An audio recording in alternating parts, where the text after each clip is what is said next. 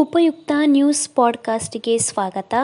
ಸುದ್ದಿ ಸಂಕಲನ ಮತ್ತು ವಾಚನ, ಅರ್ಪಿತಾ ಕುಂದರ್.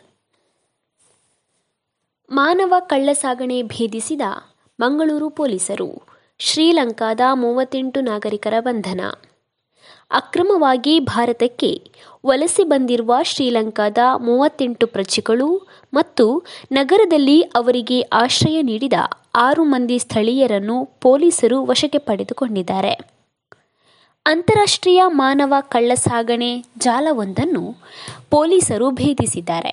ಏಜೆಂಟ್ಗಳ ಮೂಲಕ ಶ್ರೀಲಂಕಾದಿಂದ ತಮಿಳುನಾಡಿಗೆ ಬಂದು ಅಲ್ಲಿಂದ ಬೆಂಗಳೂರಿಗೆ ಬಳಿಕ ಮಂಗಳೂರಿಗೆ ಬಂದಿರುವ ಇವರು ಕೆನಡಕ್ಕೆ ಹೋಗುವ ಯೋಜನೆಯನ್ನು ಹಾಕಿದ್ದರು. ಮಾಹಿತಿಯನ್ನು ಕಲೆ ಹಾಕಿದ ಮಂಗಳೂರು ಪೊಲೀಸ್ ಆಯುಕ್ತ ಎನ್. ಶಶಿಕುಮಾರ್ ಅವರು ಮಾನವ ಕಳ್ಳಸಾಗಣೆಯ ಬಗ್ಗೆ ಮಾಹಿತಿಯನ್ನು ತಿಳಿಸಿದ್ದಾರೆ. ಬ್ಲ್ಯಾಕ್ ಫಂಗಸ್ ಔಷಧಗಳ ಮೇಲಿನ ತೆರಿಗೆ ರದ್ದು. ಲಸಿಕೆ ಮೇಲೆ ಐದು ಶೇಕಡ ಜಿಎಸ್ಟಿ ಮುಂದುವರಿಕೆ. ಕೊರೋನಾ ಹಾಗೂ ಬ್ಲ್ಯಾಕ್ ಫಂಗಸ್ ರೋಗದ ಚಿಕಿತ್ಸೆಗೆ ಅಗತ್ಯವಾದ ಕೆಲವು ಔಷಧಗಳು, ಆಸ್ಪತ್ರೆ ಸಲಕರಣೆಗಳು ಹಾಗೂ ಇತರ ಉತ್ಪನ್ನಗಳ ಮೇಲಿನ ಸರಕು ಮತ್ತು ಸೇವಾ ತೆರಿಗೆಯನ್ನು ಕಡಿತಗೊಳಿಸಲಾಗಿದೆ. ಶನಿವಾರ ಕೇಂದ್ರ ಹಣಕಾಸು ಸಚಿವೆ ನಿರ್ಮಲಾ ಸೀತಾರಾಮನ್ ಅಧ್ಯಕ್ಷತೆಯಲ್ಲಿ ನಡೆದ ನಲವತ್ನಾಲ್ಕನೇ ಜಿಎಸ್ಟಿ ಕೌನ್ಸಿಲ್ ಸಭೆಯಲ್ಲಿ ಈ ತೀರ್ಮಾನ ತೆಗೆದುಕೊಳ್ಳಲಾಗಿದೆ. ಸಚಿವರ ತಂಡದ ಶಿಫಾರಸ್ಸಿನ ಮೇರೆಗೆ ತೆರಿಗೆ ಕಡಿತ ನಿರ್ಧಾರಕ್ಕೆ ಬರಲಾಗಿದೆ ಎಂದು ಮೂಲಗಳು ತಿಳಿಸಿವೆ.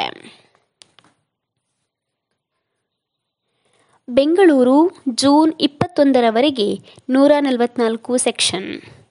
ಬೆಂಗಳೂರಿನಲ್ಲಿ ಜೂನ್ ಹದಿನಾಲ್ಕರಿಂದ ಇಪ್ಪತ್ತೊಂದರವರೆಗೆ ನೈಟ್ ಹಾಗೂ ವೀಕೆಂಡ್ ಕರ್ಫ್ಯೂ ಜಾರಿಗೊಳಿಸಿ ನಗರ ಪೊಲೀಸ್ ಆಯುಕ್ತ ಕಮಲ್ ಪಂತ್ ಆದೇಶಿಸಿದ್ದಾರೆ.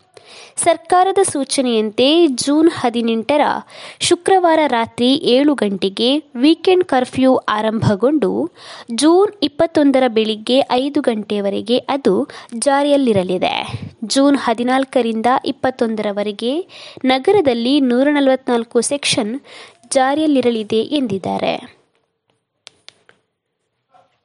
ಸುದ್ದಿ ಸಂಚಯ ಆಲಿಸಿದ ಎಲ್ಲರಿಗೂ ಧನ್ಯವಾದಗಳು.